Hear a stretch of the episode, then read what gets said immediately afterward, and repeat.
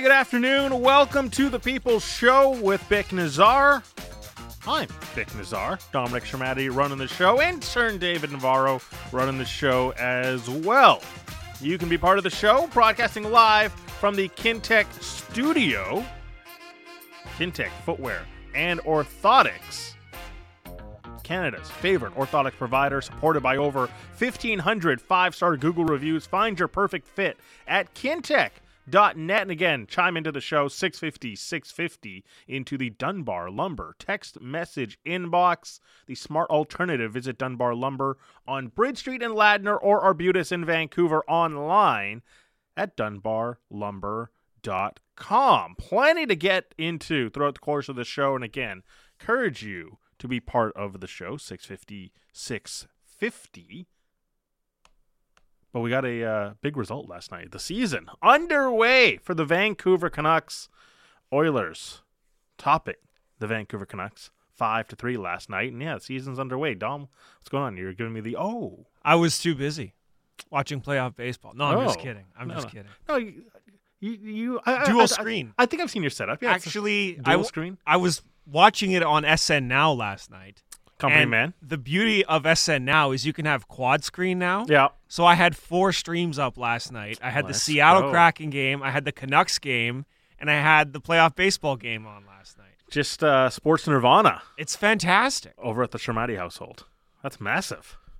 Uh, all right. But yeah, it started off with a bang, wrapped up with a bit of a whimper. Five straight unanswered goals versus the Canucks and raising questions again about the start of the season. At least for me, we saw what happened last year. What is it for you about last night? 650 650. What led to the calamitous collapse? Calamitous, disjointed, error strewn, awful. Uh, we can sit here and look at scoring chances, shot shares, and everything. There's a logical, statistical way to pinpoint what happened last night, and I'll get to that in just a second. But last night for me was very much about mental maturity. One team knew how a game rises and hits valleys in emotion throughout the course of 60 minutes. Edmonton, they've gone through it. They've now gone to a conference finals. Yeah, it didn't go well for them losing to Colorado. But you see that standard. You know, hey, when he gets to the playoffs, things are going to rise, things are going to go down, and you can't get too caught up in the emotion of a game. Now, it's game one of the regular season, different world than game three or game two in Colorado in dealing with the crowd and, and the, the charged up emotion of that game. But understanding ebbs and flows of a game really showed out last night. They went through a series with Calgary. You want to talk about emotion? Battle of Alberta? Edmonton knowing how to deal, learning how to deal with that, applying lessons learned in the playoffs to this upcoming season. They had every reason to let their frustrations last night continue because they were handed a boatload of penalties, which were earned, but they still carried on. How do you persevere through that and not let your frustrations boil over? They weren't bad calls, but from their point of view, Hey, there's no flow to the game for a team that loves to skate. They can't get skating, no open play, constant whistles against you. You would understand if they let their frustration spoil into their overall play. Is there any slippage to your game through all that? They persevered and were tremendous about focusing on the next play and getting the job done. How do you absorb manageable damage while still working towards a successful goal? That's what last night was about. The Oilers did that last night. And you can look at some of the numbers, the scoring chances, and certain things looked good for the Vancouver Canucks. This is still a game played by humans and managing emotions. Having the mental capacity to deal with all that, withstand tough moments and tough stretches of play is a fundamental requirement. And here in Vancouver, there's been so much focus on the start of the season. We know what happened last year, the first 25 games resulting in regime changes, coaching changes. There's a focus on the start of the season. And that was a little heated on the post-game show last night. It's a point I was making. Preseason people were worried, and I said, "Hey, I'm with you, but let's let's put a pin in the preseason and let's come back to it on game 1, game 5, game 6, and on and on." So there's a focus on the start of the season for the Vancouver Canucks. They learned a lesson literally last year. 25 games can sink your season. 20 games can sink your season. That was the lesson that was learned. And by the way, it's not as if they missed by a point last year. It's like three extra games that they needed to get close to the conversation. It's multiple points that they missed by last year. As impressed as people want to be by the 57 games, they still missed by a margin. The Canucks last night, the focus being on the start of the season, the Vancouver Canucks let manageable damage build into catastrophic failure. That's mental maturity. Up 3 1, or up 3 nothing. They have a goal go against them. And just couldn't keep the train on the tracks. Look, it's a bad call, and I agree with the idea that it's the turning point of the game. And at the turning point of the game, the Vancouver Canucks were up 3 1. Still got five power plays thereafter. They had a sketchy line change that wasn't called for a penalty. Then they eventually were dinged for too many men. Bad leading to worse. We know what happened on that power play for the Oilers leads to another goal, worse leading to catastrophic, and on and on and on. And for the Vancouver Canucks last night, mental maturity was not there to lead towards success. How do you figure out how to absorb manageable damage? It's hockey, man. Things are going to go against you. Not just the call, but consistently throughout the course of a game. Everything's not going to be perfect. You can't expect the conditions to always be perfect and also want the only way to, for you to achieve results is under ideal circumstances. You're constantly being pushed, you're constantly having to overcome. Last night, that was about mental maturity. 650, 650. Not the end of the world, but tough way to start the season. That is Jeffro texting in 650, 650. Uh, this one, uh, that's four goals against and an empty netter to three goals of. That's not five unanswered.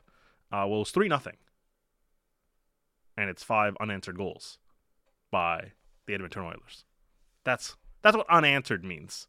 Uh, but look, I understand the point of empty netter. That's an unsigned text, 650, 650. Uh, keep the water, guys. I blame Sat and Bik because of their positive optimism during the first intermission. Hey, after 20 minutes, it looked fantastic. And you got to finish the job. That's mental maturity yeah, there's a focus on the start. You gotta focus on the finish too. You gotta complete the entire gig. It's like uh, kitchen rentals. You can't just halfway do it and say, ah, start of it looks great. Leave the rest of it. No, no, you gotta finish the job. Complete the task. Uh, there is a functional reason why they lost too, and this is where the stat profile kind of comes into it. Power play just wasn't good enough. Did not create anything when they got set up. You think back to their best chances. Most of them came off the rush. Kuzmenko with an in-flight redirect off a pass from JT Miller in the first. Obviously, the Kuzmenko goal. Miller has a breakaway on a nice feed from um, Quinn Hughes. There may have been another one. Most of their good chances on the power play came off of the rush. And when we were in the preseason, there was some movement in zone in the half court power play offense that looked very exciting. Sat here on some of the post game shows and you know, you don't want to get too hyped up on on preseason power plays, but it was one of my concerns. We've seen this before. When JT Miller first arrived, some of those preseason power plays were very exciting. Backdoor tap ins for players, a lot of movement. How is that going to translate to the regular season? Just one game. It's just one game so far. I get that but that was not a ringing endorsement for a power play that, by the way, finished top 10. So they can have highs, but they also have lows. And last night was a low. I want to see this power play graduate to a more consistent spot. You know, I, I can deal with one and five, one and five, one and five every game. I can live with that because you're clicking at 20% and you say, okay, that's at least you're being consistent. One for eight? It's tough. And there were stretches last year multiple games where they would get zero power play goals, even under Bruce Boudreau. Multiple three game stretches. That's not good enough for a team that has to live on special teams. Specifically last year. We'll see how it evolves into this year. But for a team that had to live on special teams last year, they had dry spells. Coming into this season, they were going to have to get better at it. Uh, it's been a big focus already after one game. Bo Horvat was uh, asked about the power play last night, and here's what he had to say. They obviously played us well. They, they took away the middle option, which we like to use, and that obviously you know put us in a little bit of a, a bind. But you know we still have lethal lethal shooters on, on the flanks and and Kuzi down low. And I think it was just a matter of making adjustments and pucks going in for us. I think we still had a lot of opportunities, a lot of a lot of shots, but just none uh, none finding the back of the net. 650 650 you can keep chiming in to the dunbar lumber text message inbox uh, that's thoughts from bo horvat on the power play last night and it's it's my biggest complaint sometimes with the power play it gets too static and he mentioned it hey they took away the middle part of the ice that play that they love to do down low back up to horvat or even just sliding it in general to bo uh, from miller on the wing that was taken away the oilers did a good job with it where's the adjustment? Not just by the players themselves, but the coaching staff. Where is the in game adjustment to get away from something? Uh, there was a moment where Pettersson got the puck on the wing and he took it to the net. Generally speaking, though, we didn't see it. Uh, another chance, you know, Pettersson, uh, a pass goes through his legs, uh, kind of wired at him. But that was another, you know, missed opportunity to to change the geometry of how the penalty killers are going to respect your play. But one for eight on the power play. It's rough. That is rough. You have to overcome. And I think last night, you know, we're, we're I'll get to the Bo Horvat conversation because uh, a lot of fans last night in the post game show, uh, just reaction myself and Sack got, uh, was very much about Bo Horvat. We'll get to that in just a second. But I, I thought another person that had a, a bit of a rough night would kind of be Bruce Boudreau. Adjustments on the power play. There's your captain talking about, you know, had to make some adjustments on the power play didn't really come to fruition. That's where the game could have been won and lost on the power play, and they didn't really succeed. Again, the the, the Kuzmenko chance comes off of a rush play, but setting up it was difficult to watch at times to try to generate quality, consistent scoring chances. Uh, kind of in the half court power play, just didn't materialize. The other one, I, I can understand why he was in the lineup but Riley Stillman in over Jack Rathbone. Riley Stillman didn't play on the penalty kill last night. It's not going to be the overwhelming thing that spun the game around, but you, you think about these lineup conversations. Canucks defense didn't get overwhelmed trying to move the puck out, but you know what really would have helped? Like Jack Rathbone. If if Riley Stillman's not going to play the penalty kill, Jack Rathbone can be in the lineup for 11 minutes. That's a coaching decision. Riley Stillman in over Jack Rathbone. Well, Jack Rathbone's got a skill set that could, A, by the way, skate with the Edmonton Oilers. Their speed uh, became very evident over the course of a game. Mikheyev, it, I mentioned it pregame uh, with, with Ian yesterday as well on the pod. You can go check that out on the People Show podcast. Also, subscribe to Canucks Central, the PDO cast, Canucks Talk, and Halford and Brough. Am I missing any of the shows, Dom? I, I feel like there's so many shows now uh, Halford and Brough, Canucks Central, PDO Cast, Canucks Talk, People Show. I got them all. OT. OT, yes. That's it. That's the lineup. There we go. Uh, subscribe to them all. Uh, Spotify, Google, and Apple, wherever you grab your pods from, your local podcatcher.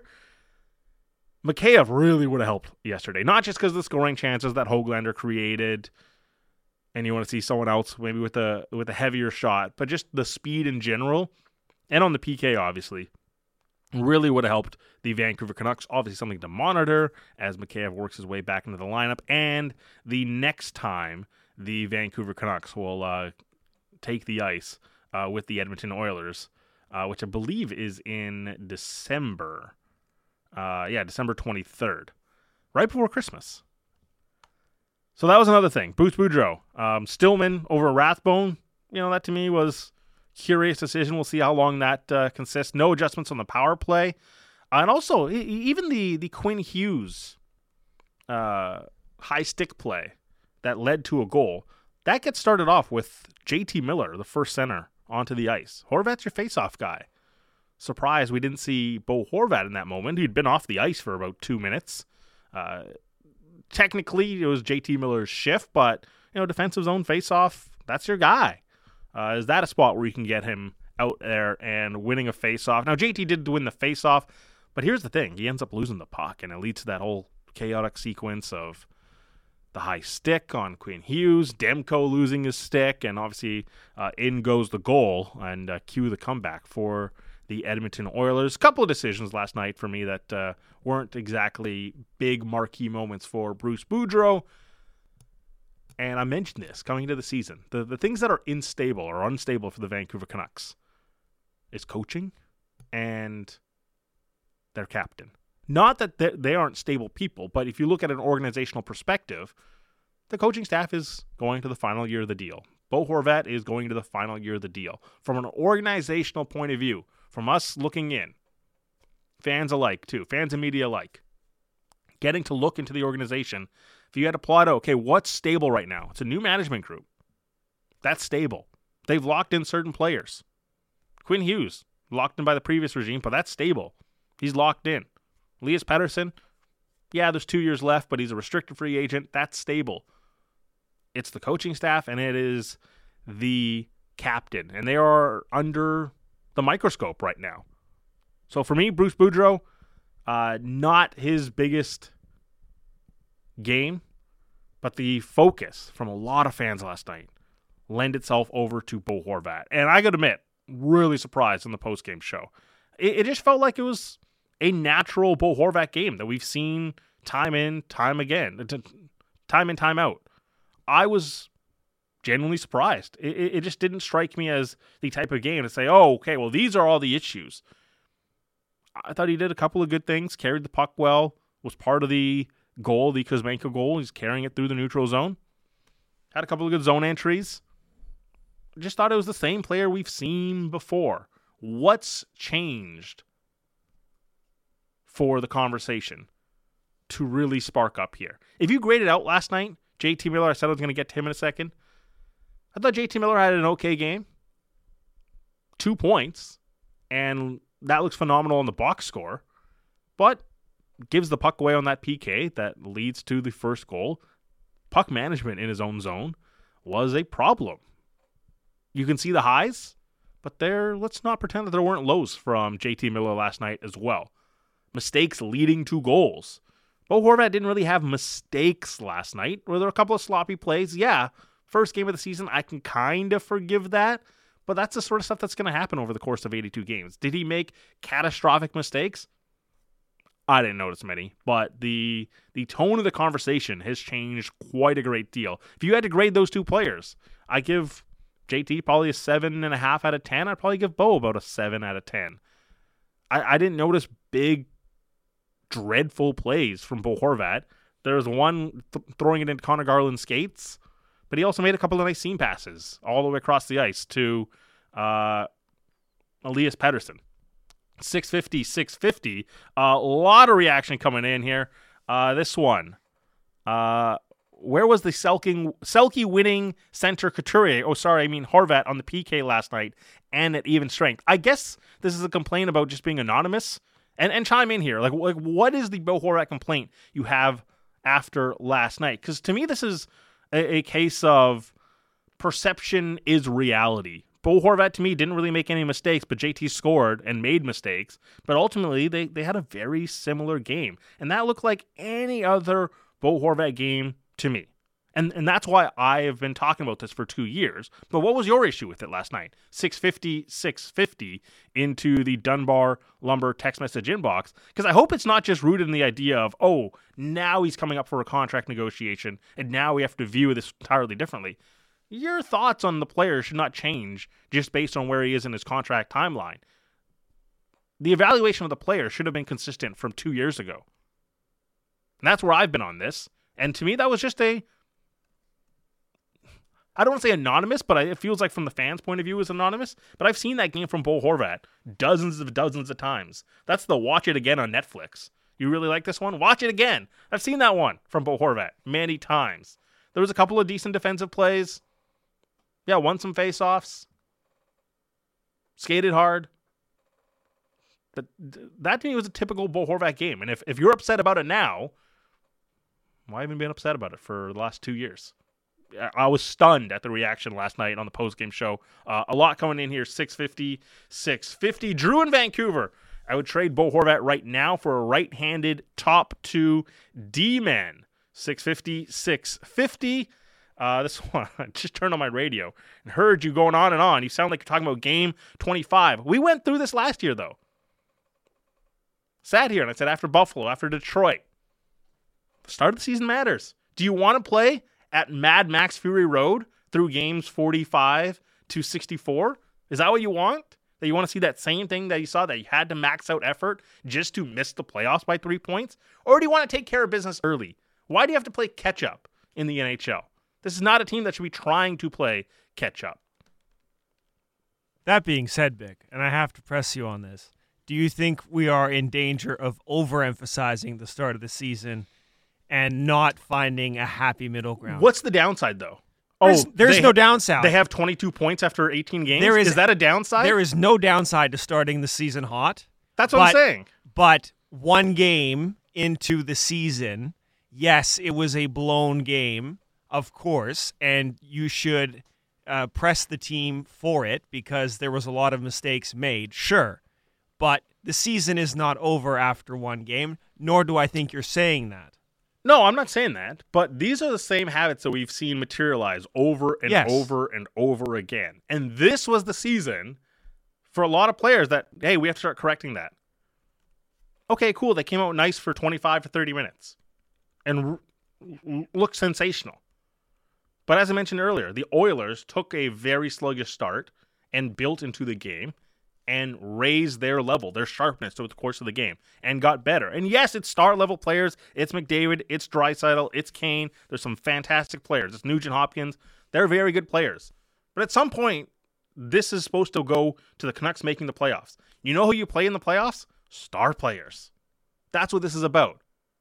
And if you can't get this stuff right, when you've made a concerted effort saying the start of the season is important to us, we know what happened last year and it cost people their jobs. There's a certain ownership of that. I will say though, I would rather judge them on how they react in game two than how they finished in game one. Because if they can show in game two that they can make up for the mistakes made in game one, that's more that's showing you more mentally what they're capable of than just one game. But it's the same. I've mentioned this before, like the trust fall. Are you ready to take the trust fall with this group? You And don't have a choice. And there's you some don't have a choice. No, but there's some people that like, hey, lock up Bo Horvat, lock up these guys, and and this is the group I want to win with. Last night comes part of the territory if this is the group you want to lock up with. That's tough.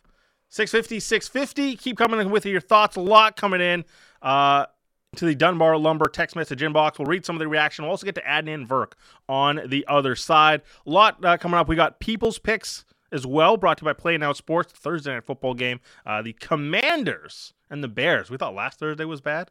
Whew. Whew. Oh no! We suck again! Commanders and Bears uh, coming up. Actually, uh, we'll have a pick on that game. Not a, an official Big Six, but nevertheless, I do like a side in tonight's games. Adnan Virk on the way here. Bik Nizzar on The People Show.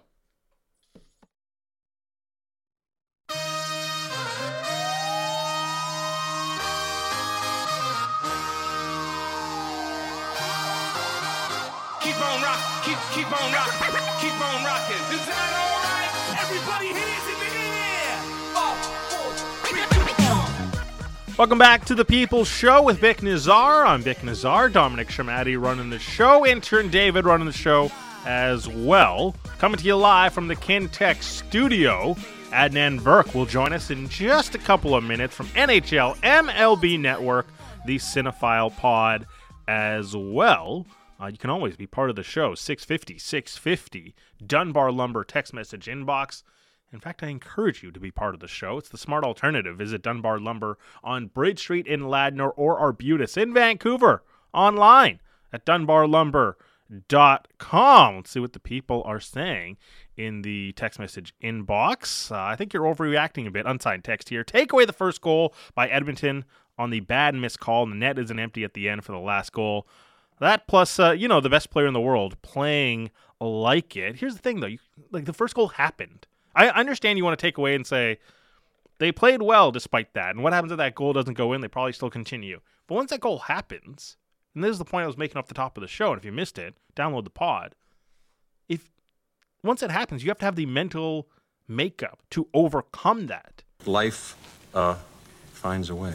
Yeah, and uh, honestly, an, an easier thing is just like life happens, man. Sometimes bad things happen for no reason at all, and you got to overcome. You have to just keep moving on. Are you gonna sit there and go, "Oh, I can't believe this keeps happening to me"? No, you got to overcome. There's still 45 minutes to go.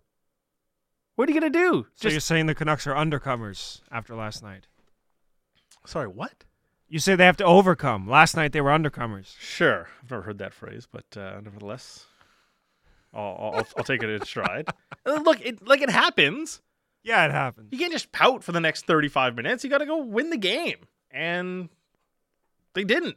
They blew a 3 nothing lead. And Duncan uh, texting in 650, 650. Blowing a three goal lead is never a good start. Absolutely. And that's the thing. People are extending the benefit of the doubt to a team that probably hasn't earned the benefit of the doubt. Willem Chris, awful ring around the boards by Miller to put Petey in a bad spot on that power play that leads to the shorthanded goal. I thought Pettersson still had space. Uh, I, I don't mind passing in a space like that, and Pettersson could have just skated it down uh, further into the corner. It's not like he was under a lot of pressure, but he hacked it into the middle of the ice. Uh, more reaction here. Inability to play 60 minutes. Yeah, that's part of mental maturity for me. Uh, if Bo wants seven millions plus a year, he's got to be more effective. That is Robin Victoria. Again, they just I've made this thought vocal for the better part of two years. Uh, I've been taking it in the teeth for two years as well from you, uh, the Dunbar Lumber text message inbox and uh, on Twitter at Bik Nizzar uh, about Horvat. But now again, suddenly the the contract comes into uh, a certain timeline, you can see the end, and, and it becomes such a big focus. Uh, that to me was like a typical Bo Horvat game that we've seen.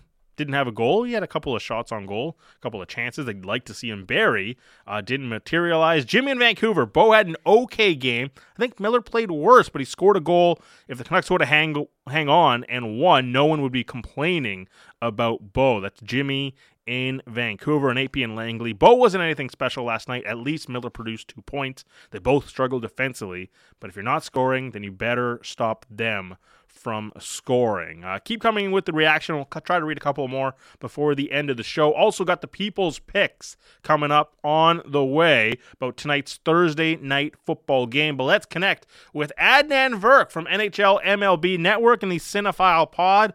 Uh, Adnan, how are you? I'm doing great, Bik. Best time of year, buddy. Hockey's back. I'm watching the baseball playoffs right now.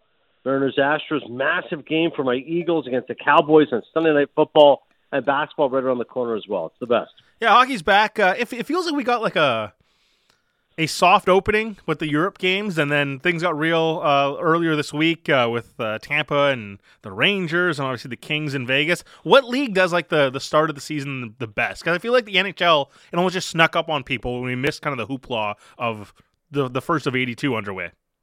Hundred percent. I wasn't crazy about it this year. I wasn't sure. Hey, when is opening night?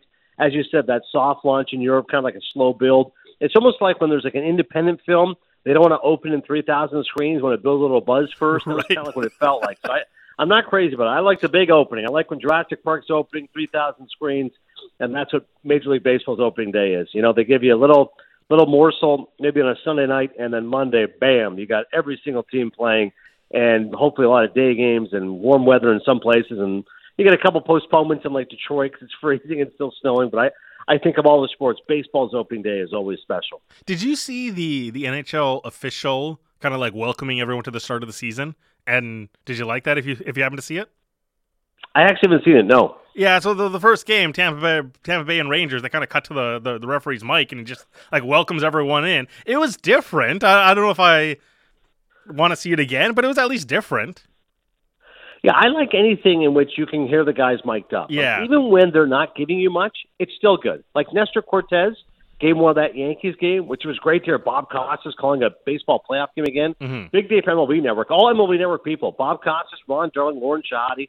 And they had Nestor Cortes mic'd up. And he wasn't saying a whole lot, but it was still cool to hear him. Like, be like, oh, come on, boys, let's go, boys, come on. One more, let's do it. Love that pitch, baby. That was great. So, like, I whatever, whether it's a referee, an official, an umpire, a player, I'm, I'm all for being mic'd up. I like it. Uh, you mentioned uh, games going on right now. I, I do want to talk about uh, things that are happening in the Mariners uh, and Astros uh, right now in the bottom eighth. But on the Mariners, uh, they they wipe out the Toronto Blue Jays. I want to start there because Saturday was wild. That seven run deficit, and I, I tuned in midway, like bottom five. I was watching it with my nephew, and he's like, "Why are you tuning in? It's It's eight one. I was like, hey, you know what? Because you never know, right? That's why we love sports. It's unscripted. This isn't a movie you paid twelve dollars or fifteen dollars, whatever a movie costs nowadays, and you buy your popcorn. It's it's unscripted. We we don't know what's going to happen, and they come back, and we had so many conversations, Adnan, over the course of the season about the Blue Jays, just talking about untapped potential that wasn't realized for the Toronto Blue Jays. And and we kept talking about like mental errors and are they going to figure this out and is is the the switch going to get flipped come the season? And it Saturday just kind of felt like that that they they got up big and they said, "Okay, we we overcame a hurdle." But the game's not over and and the Mariners just feel locked in all the time. I- I- Is was Saturday just kind of a culmination of everything we talked about over the course of a season? First off, price of movie ticket fourteen dollars and fifty cents where I Oh, live okay. right now. Yeah, So, yeah, enough, enough. inflation is killing us. But if there was one weakness, Bik, of this Blue Jays team, what was it? Their bullpen. And to see it collapse like that at eight one lead was nothing short of heartbreaking, if not infuriating. And I go back to just giving the hook on Kevin Gausman. I Mm-hmm. I understand in the regular season because you say, you know what, we're trying to keep guys fresh, trying to keep them healthy. But I like good round number of 100 pitches in the playoffs. He has an 8 1 lead. There's a couple of runners on.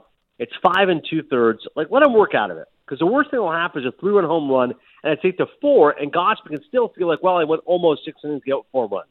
Like, rather than trying to preserve his line and say, let's go get a fresh arm, I'm like, no, I, I'm more of the theory, like, let him just finish the inning.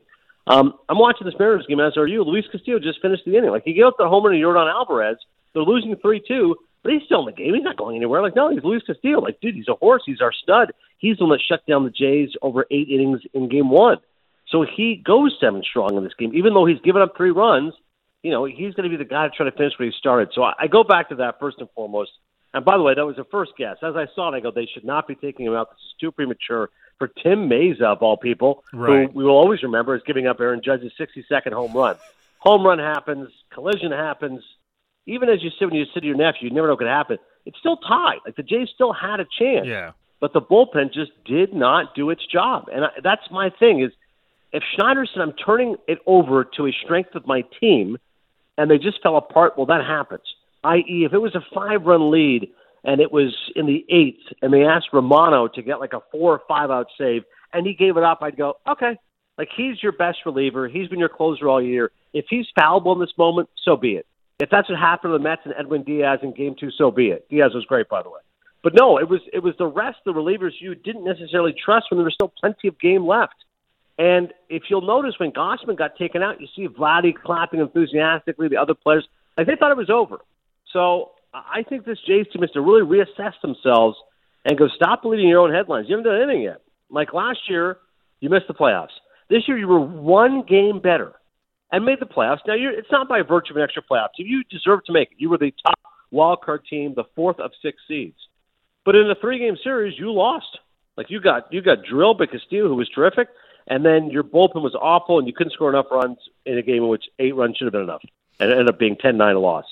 So you got to reassess yourselves and now say, all right, last year we missed the playoffs.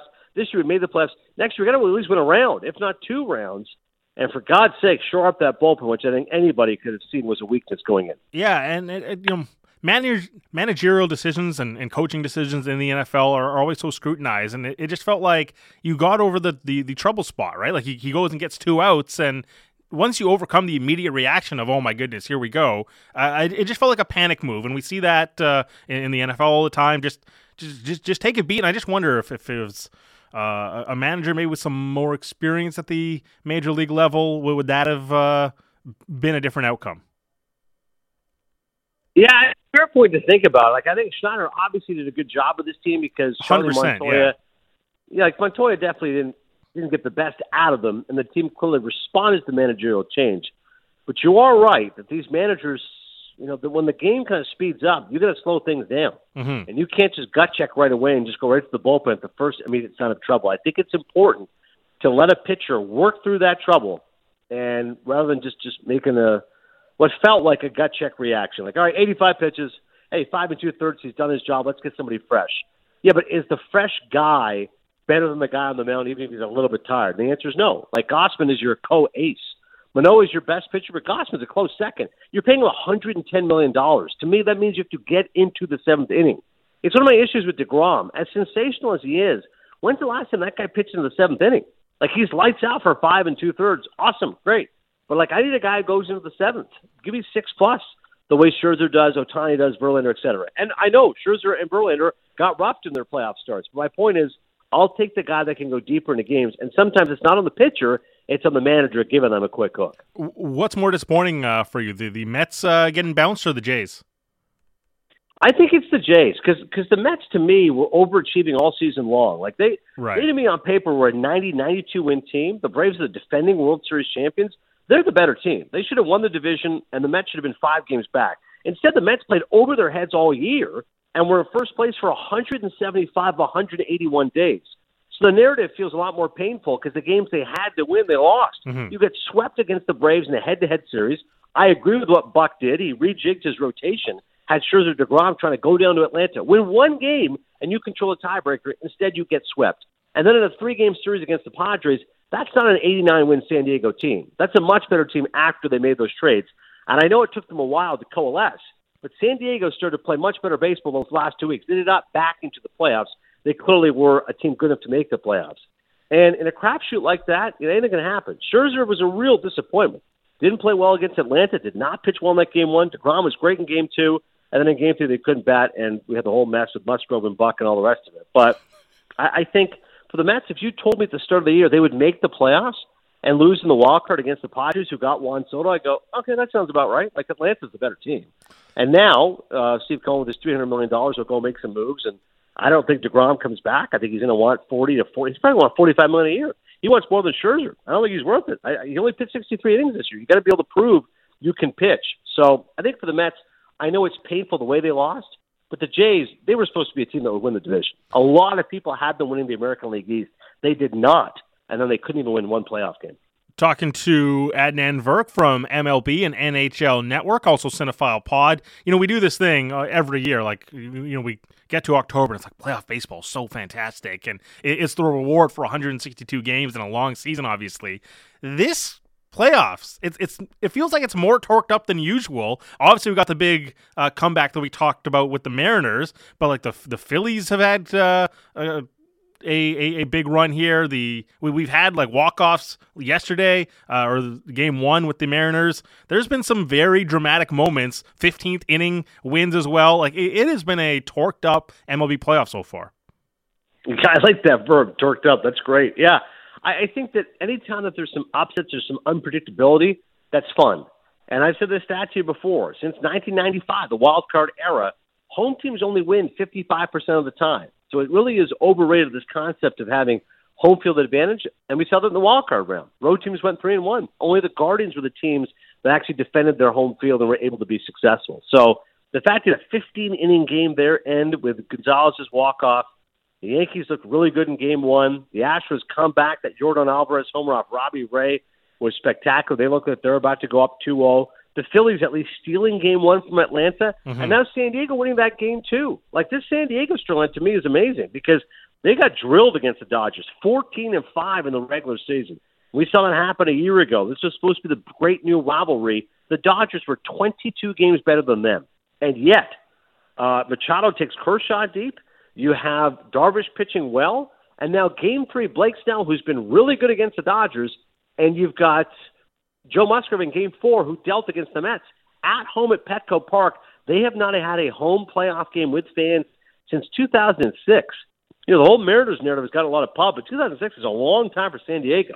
So the fact that it's a best of three and two games at San Diego, it's not shocking if they upset the Dodgers because now their pitching is a little suspect. Tony Gonsolin pitches game three, and he hasn't pitched a whole lot lately. Uh, right now, Mariners uh, down 4 2. It's the top of nine right now. Uh, so trending towards uh, them being down 2 0. But you mentioned those two NL series, uh, 1 and 1 split right now. Uh, who are you more nervous for, the Braves or the Dodgers? I can't remember saying it, but I think of the Dodgers only because, Yeah. like I said, the way that the pitching lines up with Snell and Dar- uh, Musgrove, I could foresee a situation where, you know, they can steal a couple wins and, and not go back for five. Now, LA again, 111 wins in the regular season. It's a potent offense. They're obviously the favorite for a reason, but I feel like Atlanta and Philly, like the Braves, like they're the defending World Series champions. There's never a situation where they panic. They have a lot of confidence in them. And Philly, for them to succeed, it really comes down to three people. It's Wheeler, Nola, and Bryce Harper. And after that, you kind of just hope for contributions from other players, whether it's Schwarber or Castellanos. But I think, like for the Dodgers, there's a bit of trepidation. Like you guys haven't won a World Series since '88 over a full regular season. If you lose against the Padres, and forget about just the Battle of SoCal, but for 111 wins to go up in smoke like that, that'd be pretty shocking. Again, LA and Atlanta are still the prohibitive favorites. But if you ask me which one am I a little uneasy about, it would be Los Angeles. Yeah, You know, in, in New York, do you think we just forget about Gerrit Cole sometimes? Uh, just because Judge took so much of the headlines this year that there he goes. And, and you mentioned someone going at least into the seventh. Uh, he goes what six and one, I think. Uh, Yeah. And and you know, he, this is a star level pitcher. They've paid a big sum for him, and it just felt like, oh right, this is the moment you want him for. A thousand percent. Like at the very least, Gerrit Cole's going to take that ball in game one, and he will pitch into the seventh. Now he might give up three solo home runs, like he might give up four runs over six and a third, but much like a Max Scherzer or a Verlander, he will pitch you deep into the game. And that recipe for success for the Yankees went about as good it possibly could have. Cole pitches into the seventh. You got Loaisiga after that, Wandy Peralta, and then Clay Holmes. And if they can have those two relievers clicking at maximum efficiency, I feel a lot better about the Yankees' chances because that's my biggest concern for them is their bullpen. Connor Michael King and Chad Green and Zach Britton and Roldis Chapman. So you're going to have to rely on these other names to step up. And if they can do so, then I feel pretty good about it because I like their starters. Cole Cortes was sensational down the stretch, breakout season as an all star. Like I think the Yankees win that game to tomorrow now, matinee, then quickly travel after the game, get to Cleveland, play Saturday, Sunday, and potentially Monday. You could have four games in four days with the Yankees and the Guardians. But I, I'm with you. I think Gerrit Cole sets the tone. There's no pitcher who's more important to his team in these playoffs. I would argue than Gerrit Cole. That's how valuable he is. If Verlander gets roughed up, as we saw today, Framber Valdez can step it up. You know, for the Dodgers, similarly, they've got strength in numbers in their rotation. Padres, same thing. Atlanta, same thing. Kyle Wright, Max Fried, etc. But for the Yankees, if Cole stumbles, all of a sudden it really feels like a big setback for that team. He did not. That's why they're up 1-0. Uh, what's on the screen this week before we let you go? Yeah, I um, you know, I just saw, uh, you know, you know how much I adore Martin Scorsese. So I went to New Oh, York. right. How was that? night. Yeah, Scorsese co-directed a new documentary. It's called Personality Crisis, one night only, and it was fabulous. Now, a lot of it, as you know, is being in a theater. Every single person in that, you don't, you don't just stumble upon paying thirty-two dollars and fifty cents for tickets to the New York Film Festival, or pay fifty-two dollars for parking. So I, we're all paying. You know, I'm paying eighty-four dollars, but to go hear Martin Scorsese speak for twelve minutes and then go watch a new film he co-directed. He's 79 years old. Bik, I went and saw the Taxi Driver revival years ago. Obviously, I saw the Irishman at the New York Film Festival premiere three years ago. Like, I never miss a chance to breathe the same oxygen as Martin Scorsese, and I really enjoyed it. And one of the great things about Marty is how much he loves music and rock and roll music. His documentaries on the Rolling Stones and Bob Dylan and um, The Last Waltz, obviously the band, two of their members Canadian, of course, Robbie Robertson, the lead singer. So this is pretty cool. It was about uh, Buster Poindexter's his name. He was the singer in the 80s, and he was the lead singer of the New York Dolls in the 70s, a band with which I was unfamiliar, but that's probably why I enjoyed it more. It was kind of like the advent of punk rock music. You know, Marty loves the Sex Pistols, you know, their version of My Way, and it's Goodfellas, Henry Hill famously looking in the camera. So it was really cool, really cool musical documentaries, and the fact he was there speaking before it, it was it was awesome. So I will uh, I'll tell stories about Marty next week on To the Pop. Did you uh, pull a uh, Christopher Moltisanti and shout out uh, Kundun? I liked it. well, the funniest moments ever, and if you have, I know I sound old, but if you have the Departed DVD, they go through a lot of Scorsese's movies and ask him for a story or two, and he laughs when they bring up Kundun. He's like, "Oh, somebody told me about The Sopranos," because of course he knows uh, Imperioli. He played Right. Spider in Goodfellas. He goes, and so I, I don't know if Scorsese was a Sopranos viewer, but he tells a quick answer. He goes, "Oh yeah, Kundun." He goes, "Somebody told me Imperioli made a joke. Hey, I loved you, Kundun." He had like a big laugh about it. So I, I love that they snuck in that joke in The Sopranos. hey, man, we appreciate it as always. Thanks for answering the phone. Uh, you got it, Bik. Take care. Adnan Virk joins us every week here on the People's Show, NHL, MLB Network, and the Cinephile Pod. And uh, he's gone on a rant before of uh, he doesn't like answering his phone, but he'll answer it for us. That's why I always say thanks for answering the phone there, Adnan. Uh, all right, let's get to it. We'll get to some more of your reactions as well coming into the Dunbar Lumber text message inbox. But before we go, uh, we check out the People's Picks brought to you by Play Now Sports. Every game will feel like the big game when you bet with Play Now Sports, brought to you by BCLC. Commanders versus the Bears tonight. A marquee Thursday night football game. Who gave them primetime football? Everyone's got to get one. Uh, Washington at the Bears. Two of uh, the worst teams in the league for me. Uh, we didn't do power ranks uh, this week because uh, I was away on Tuesday. Maintenance day, maintenance day.